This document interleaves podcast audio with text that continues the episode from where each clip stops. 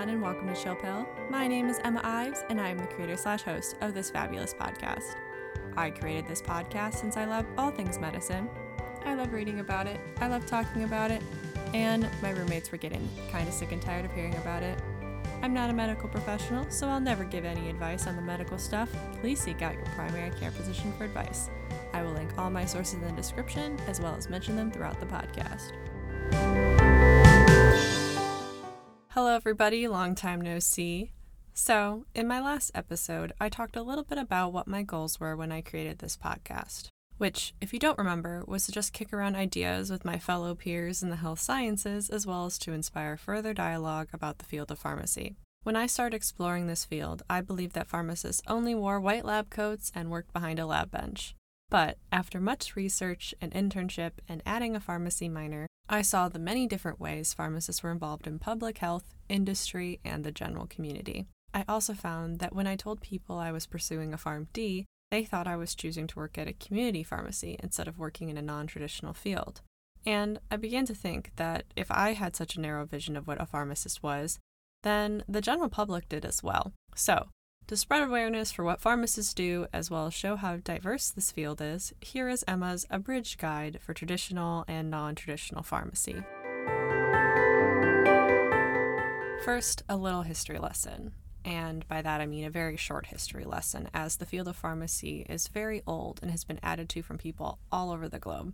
I could probably spend an episode on medicinal practices from each continent. Before we had pharmacies and pharmacists, we had apothecaries and local herbalists who had knowledge of medicinal and healing practices. We have records from Mesopotamia and Egypt of plants, as well as formulas and instructions on how to make medicines. In ancient Egypt, for example, there is an 1100 page document called the Ebers Papyrus from 1550 BC of about 800 prescriptions, mostly from plants.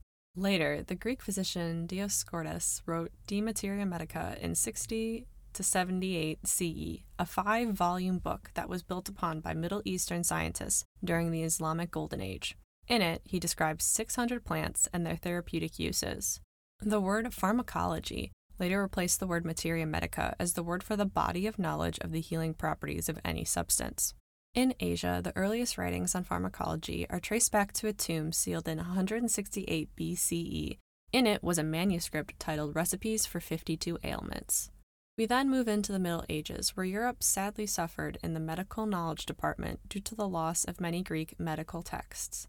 However, the Middle East made several advancements in the realm of pharmacology. The first pharmacy was established in Baghdad in 754. One of the most notable, and there were a lot of notable contributions from Middle Eastern scholars and physicians, were the contributions of Al Razi. Over the course of his lifetime, he wrote several books of multiple volumes about medical treatments, improving on the works of Galen. Some of his volumes went on to be published in Europe. He also wrote a book on medical healing for the general population so they could have access to treatment when doctors weren't available. To me, he sounds like one of the first science communicators. The Industrial Revolution in the 1800s saw increased technological sophistication in manufacturing of various goods. Pharmacy was no exception. What originally started out as dye manufacturing eventually grew into the pharmaceutical industry.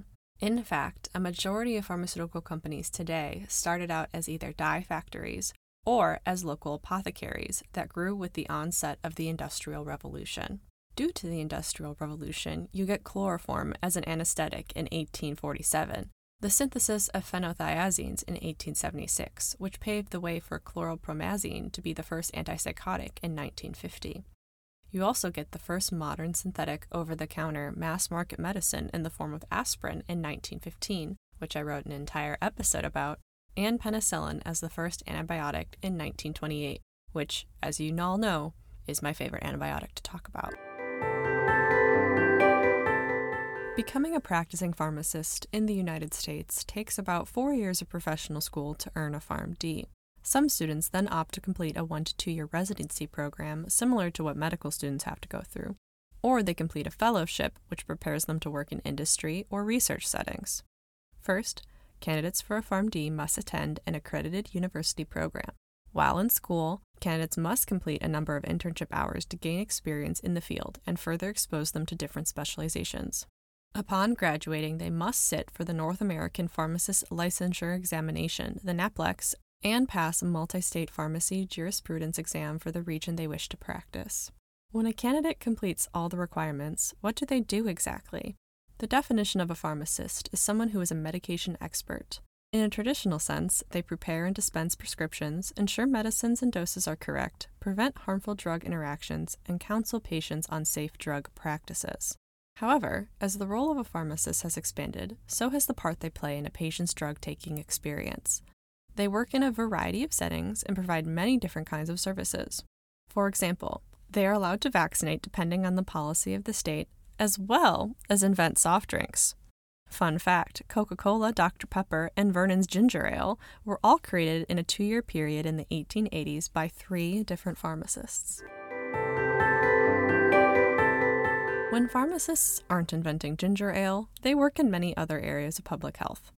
Besides the obvious community and hospital pharmacy, they can specialize in specific areas.